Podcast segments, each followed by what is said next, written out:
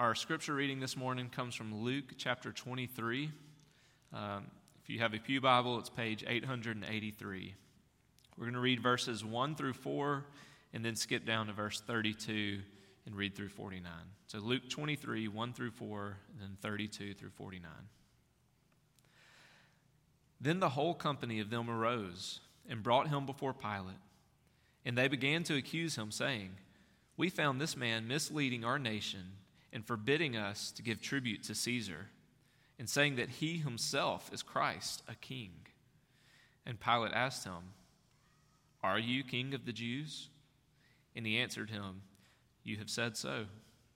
Then Pilate said to the chief priests and the crowds, I find no guilt in this man. And we'll skip down to verse 32.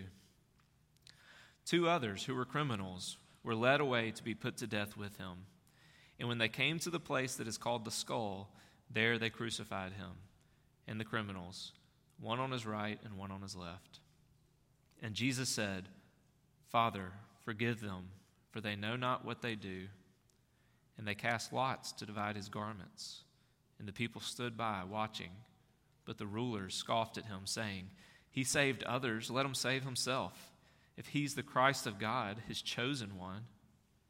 The soldiers also mocked him, coming up and offering him sour wine and saying, If you're king of the Jews, save yourself.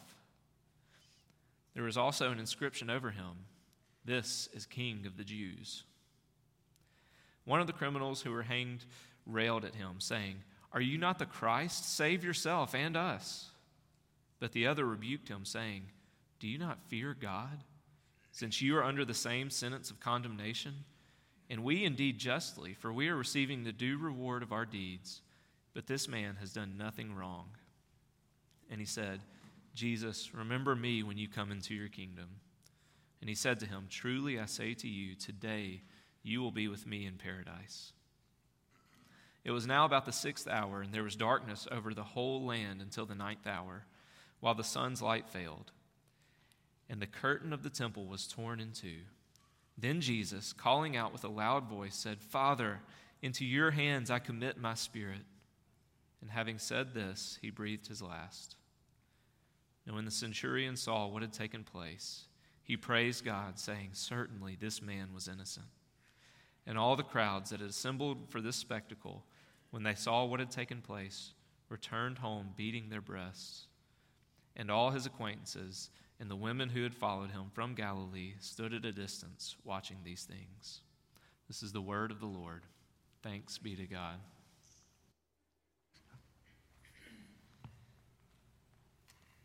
So, we're trying to figure out this summer why believing matters uh, by focusing on the content of Christian faith rather than getting tripped up on the, the act of believing. And today, we arguably come to what is the central preoccupation of Christian believing, which is the death of their leader, Jesus. Uh, you really have to work to overstate the importance of this topic to everyday Christians because there is no other event in the life of Jesus that more consumes Christian imagination than the week of Jesus' death. And I mean that actually very literally. Nine of Matthew's 28 chapters are spent about the week of Jesus' death six of Mark's 16 chapters, six of Luke's 24 chapters, and nine of John's 21 chapters, all on this one week, which is an astounding statistic from a literary point of view. If you think about it, Jesus died when he was 33 years old, which means his entire life consisted of about 1,700 weeks. Well, his biographers spend a third on their time, of their time on one of those weeks. I mean, whatever biography have you ever read that sort of fo- focuses such lopsided attention on the most humiliating and excruciating and apparently mission failing ending of their leader's life? By the way, the partial answer to that question is these are not exactly biographies per se. What they are is reflective prophetic literature, where these followers are attempting to apply a theological interpretation to the events of Jesus' life. But the conclusion of the last 2,000 years of Christian study have Christians unblushingly talking about this event as the linchpin of Christian believing. One of my favorite commentators on the Gospel of uh, Luke, actually, Michael Wilcock, where he says in his commentary, he says, Let no reader imagine that he has begun to understand the Christ of the Gospel unless the cross has come to dominate his horizon also. Only when he has sought it and reached it and let it fill his vision as it filled the vision of the Lord and of his evangelist, can he say that he is beginning to see what the Christian faith is all about. Look, for a moment, just consider how downright weird this is. Why would the gospel writers give only a couple of chapters to Jesus' miraculous birth, virtually skip his entire childhood and teen years, then sort of hurry through, comparably, the three years of Jesus' life narrative, but all of a sudden slow down the pace of the story, literally to a crawl, while he goes through this seemingly ignominious death? And why would generations of Christians celebrate this very week, Easter, by reciting the most dense portion of the Apostles' Creed by saying, suffered under Pontius Pilate, was crucified, dead, and buried, he descended into hell? Well, to understand this, what is nothing more than a historical anomaly, we want to consider three things about the death of Jesus of Nazareth. First of all, the reality of his death. We need to see the significance of his death. And then finally, the application of his death. Let's start with that first one. I think it's really interesting that there are only two people that get mentioned in the Apostles' Creed. You ever notice this? One is Mary, Jesus' mother, and the other is Pilate. Doesn't Pilate seem like kind of an unlikely candidate for inclusion in the creed? I mean, this guy seems like a relatively unimportant character in the story of Jesus dying, anyways. Just a wishy washy, conscience stricken really milquetoast of a leader who's only mildly bothered by the whole affair. Which begs the question why would generations of Christians keep his name in this professed account of what Christians believe? Well, I think the answer is, it lies in this, and that is that Christianity wants to make it very clear that what we profess to be true, we believe, is rooted in real history.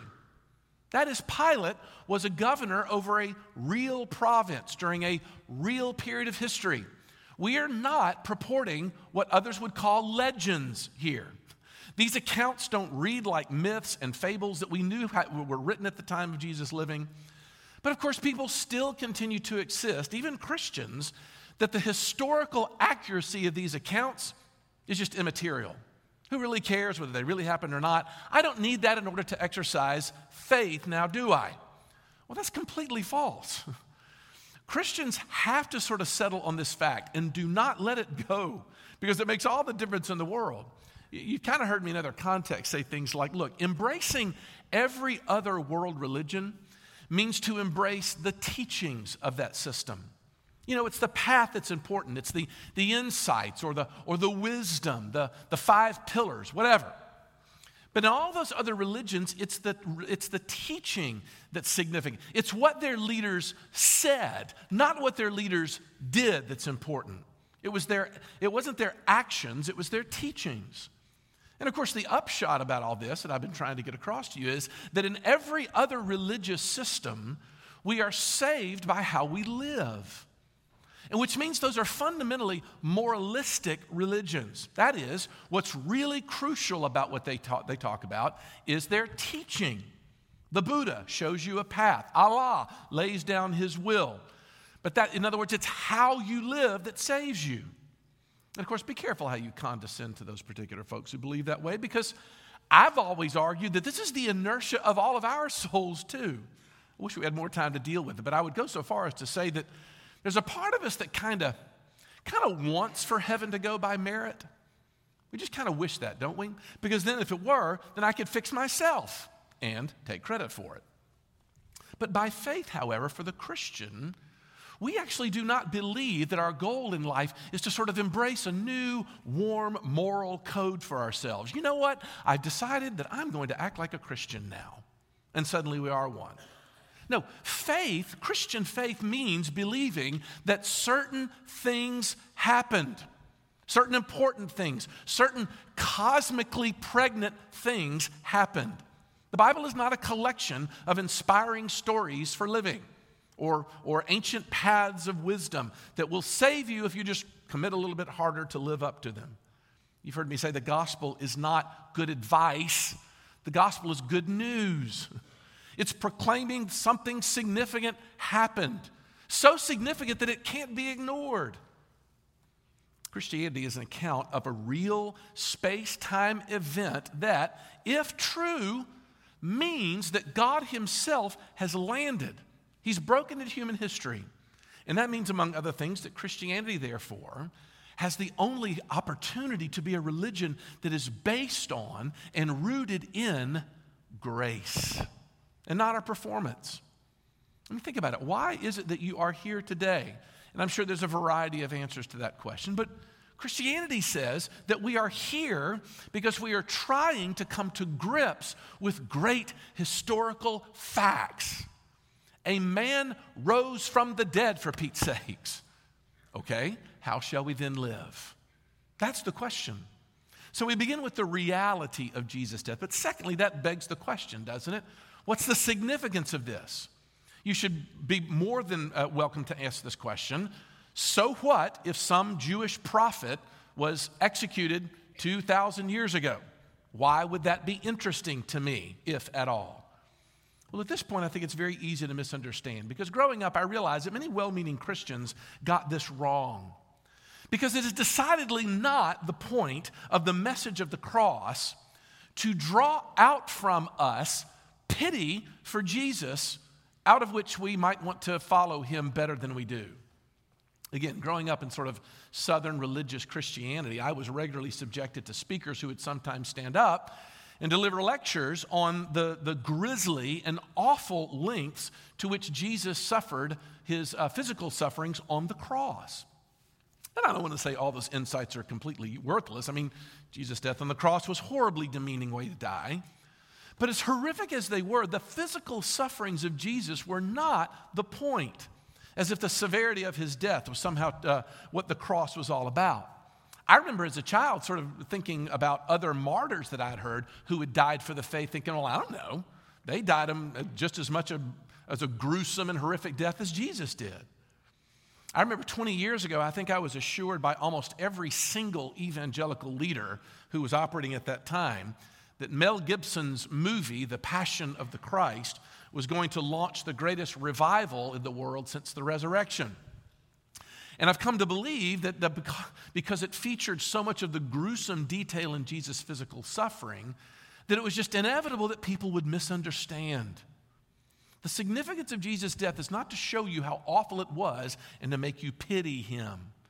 The significance of Jesus' death gets highlighted, actually, in a hundred different ways in the Gospels.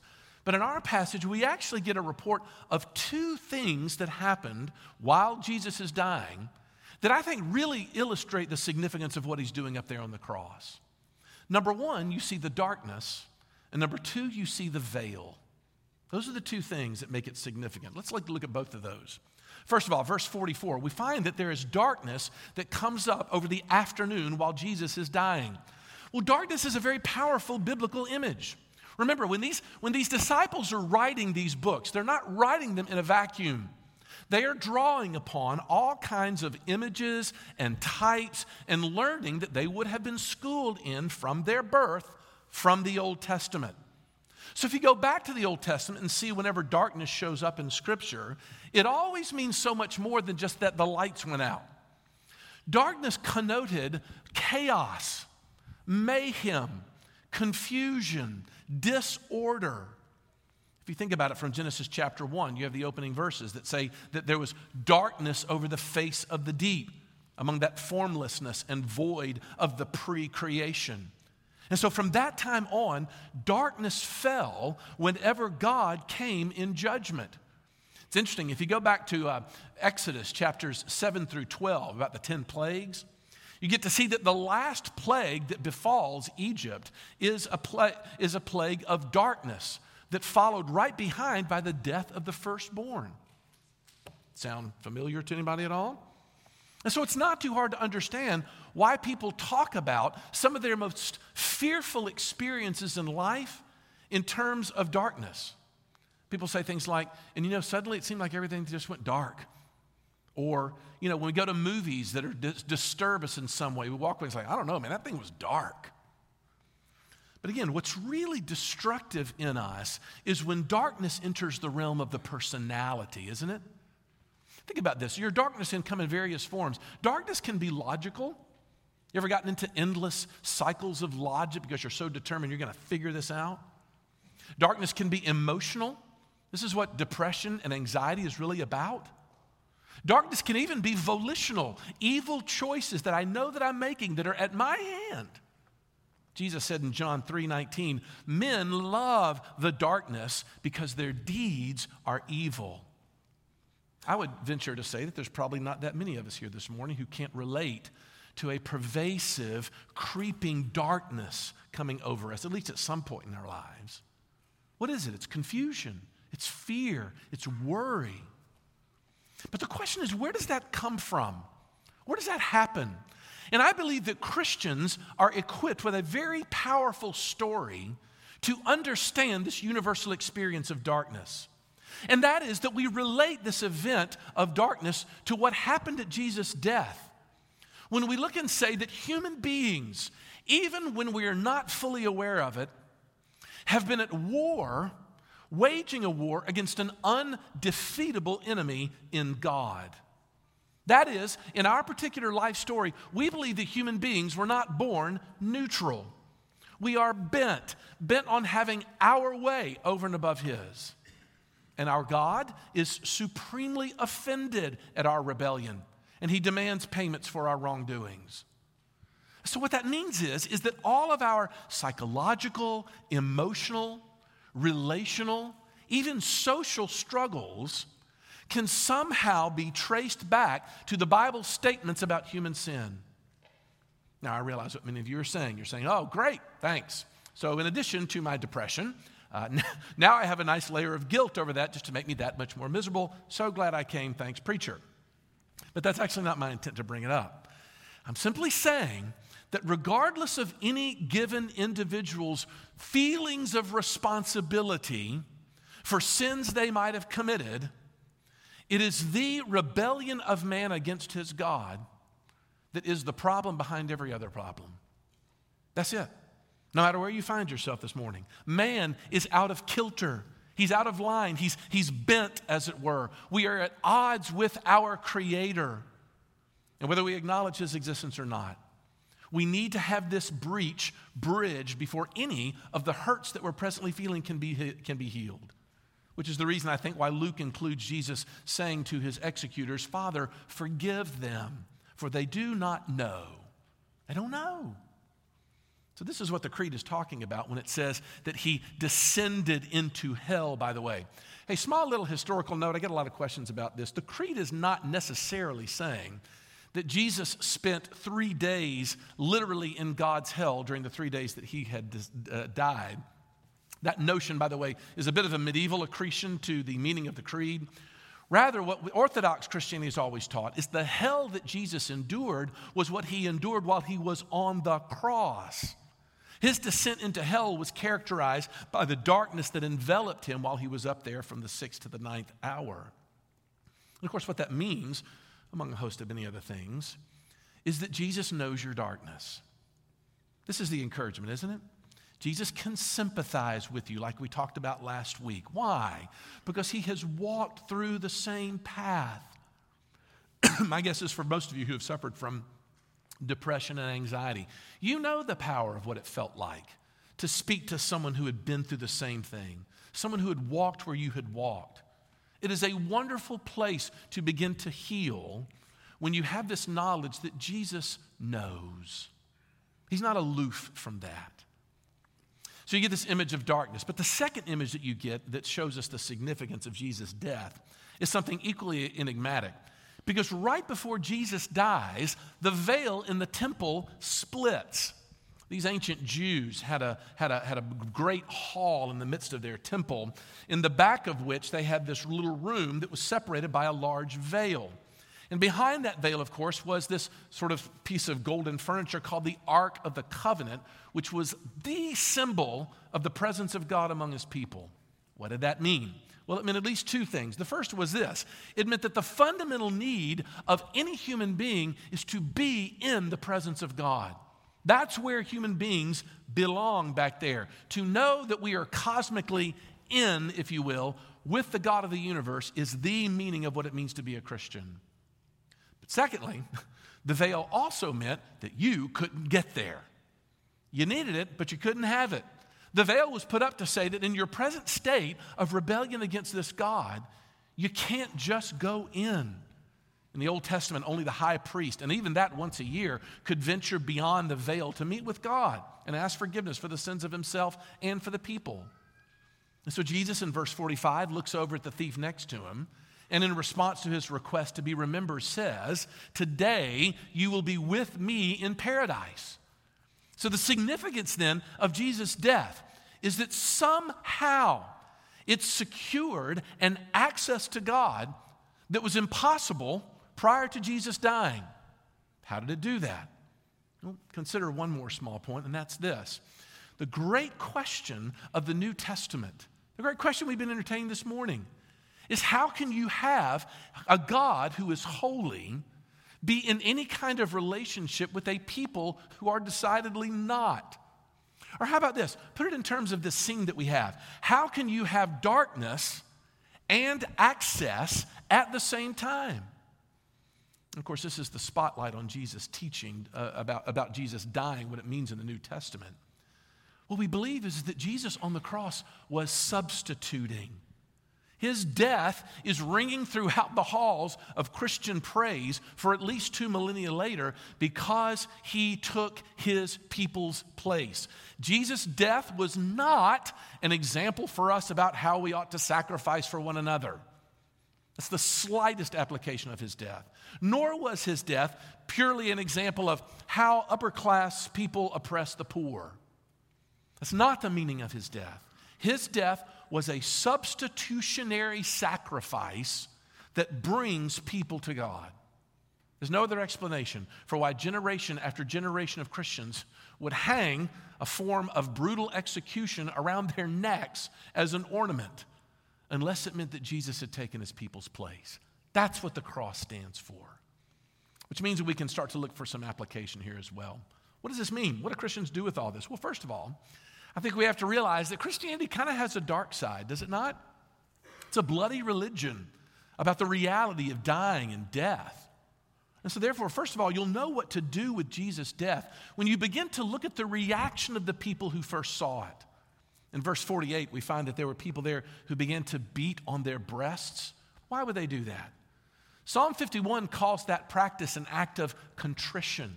Remember that line from that wonderful psalm? A broken and contrite heart, O God, you will not despise. That Hebrew word for the word contrite refers to an ancient form of execution where a victim would have a, a large, heavy, immovable weight placed upon their chest while it slowly crushed the life out of them. You ever felt that way? Well, the point for Jesus' followers was that when these people went away from the cross, they did so repenting. It's instructive, right? You'll know that you've seen the cross when you're finally ready to start humbling yourself and to stop limiting Jesus' extent of his rights over you. Look, if Jesus died in this particular way, then he has the rights to speak in to any part of your life, any part. Been in so many conversations where people just get in knots, in knots over their situations in life. Some of those things are their fault, Others of them, they're complete victims of other people's sins. But here's the deal whether you are a victim of your present location in life or whether you are an agent, it means that whatever the mess you found yourself in, the cross instructs you to start with repentance. Start by getting humble. Start by owning what you can own to those who have hurt you. Secondly, though, we also find in verse 49 that the women who had followed him from Galilee stood at a distance, and what did they do? They watched these things. I love that. The main activity of the Christian is to investigate the cross. I don't think I can state it any more simply. The main activity of a Christian is to investigate the cross. The cross is not the stuff for beginners. And then eventually, as you get more mature, you move on to the, to the real discipleship stuff. No, you never advance beyond the cross. We will never fully figure out the full end of the cross. You will never tire, we will never tire of looking into its treasures.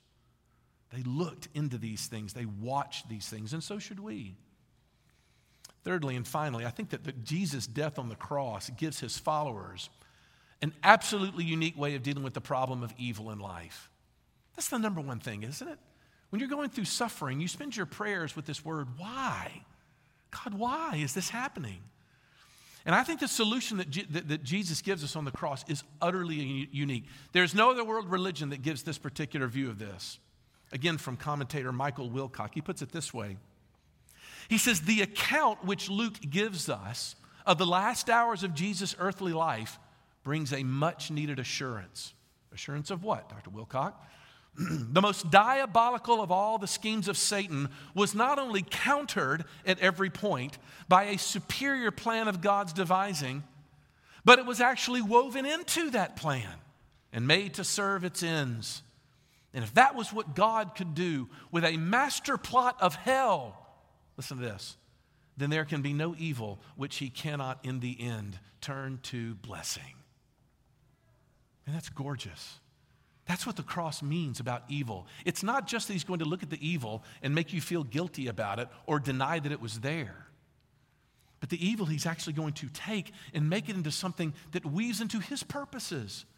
And this is so amazing. How you deal with the understanding of your suffering. If you're like me, you play the blame game. You've got two choices. You can either blame others, which leads to you being angry all the time, which leads you to doing nothing but growing cynical the rest of your life. Or you can blame yourself, which leads you to depression and an unanswerable anxiety that you probably wonder will ever go away in your lifetime. No, but that's not the Christian faith. Christianity comes along and says, no, God is weaving something. He's making something. He's putting things together in a way that right now you can't even imagine. It's the most wonderful line spoken by Ivan Karamazov and Dostoevsky's brothers Karamazov, where at the end of his life he begins to reflect on exactly what the purpose was of his particular suffering. And he says this He says, I believe like a child that suffering will be healed and made up for. That all the humiliating absurdity of human contradictions will vanish like a pitiful mirage like the despicable fabrication of the impotent and infinitely small Euclidean mind of man. But in the world's finale, at the moment of eternal harmony, something so precious will come to pass that it will suffice for all hearts, for the comforting of all resentments, for the atonement of all the crimes of humanity and for the blood, all the blood that they've shed, that it will make it not only possible to forgive, but even justify what's happened. You see what, you see what he's saying? He's saying that what God is going to do is he's going to take all of the pain, all of the evil, even the things that were done by your hand, and he's going to weave it into something at the end. This is completely beyond imagination. He's going to weave it into something that at the end brings about blessing. So that when you see it all from his perspective, in that day, you will look and wonder and say how glorious he was that being able to pull off what he did. That's the glory. I used to ask students the question this way I would say, look, was the cross of Jesus the best thing that ever happened in life, or was it the worst thing that ever happened in life? The crazy thing is, the answer to that question is it was both. And since that time, Christians have looked upon their own life's most difficult trials and they saw through them without guilting themselves to death about it or actually denying that it really is real, they look through it and they see God's purposes on the other side. And they can glory even in the midst of their present suffering. And there's nothing, there's no other world religion that comes close to that. And that is why, on a regular basis, Christians stand up and say that I believe that Jesus was crucified, dead, and was buried. Do you believe that? Let's pray. The Lord Jesus, as we come to the table, we pray that as we partake of your death in this way and remember it, that it would indeed nourish us in all these ways. Father, we didn't even scratch the surface in these last 25 minutes about what this means, but we sure do need your spirit to keep applying it. Would you give us the grace to do so as we partake this morning? For we ask it all in Jesus' name. Amen.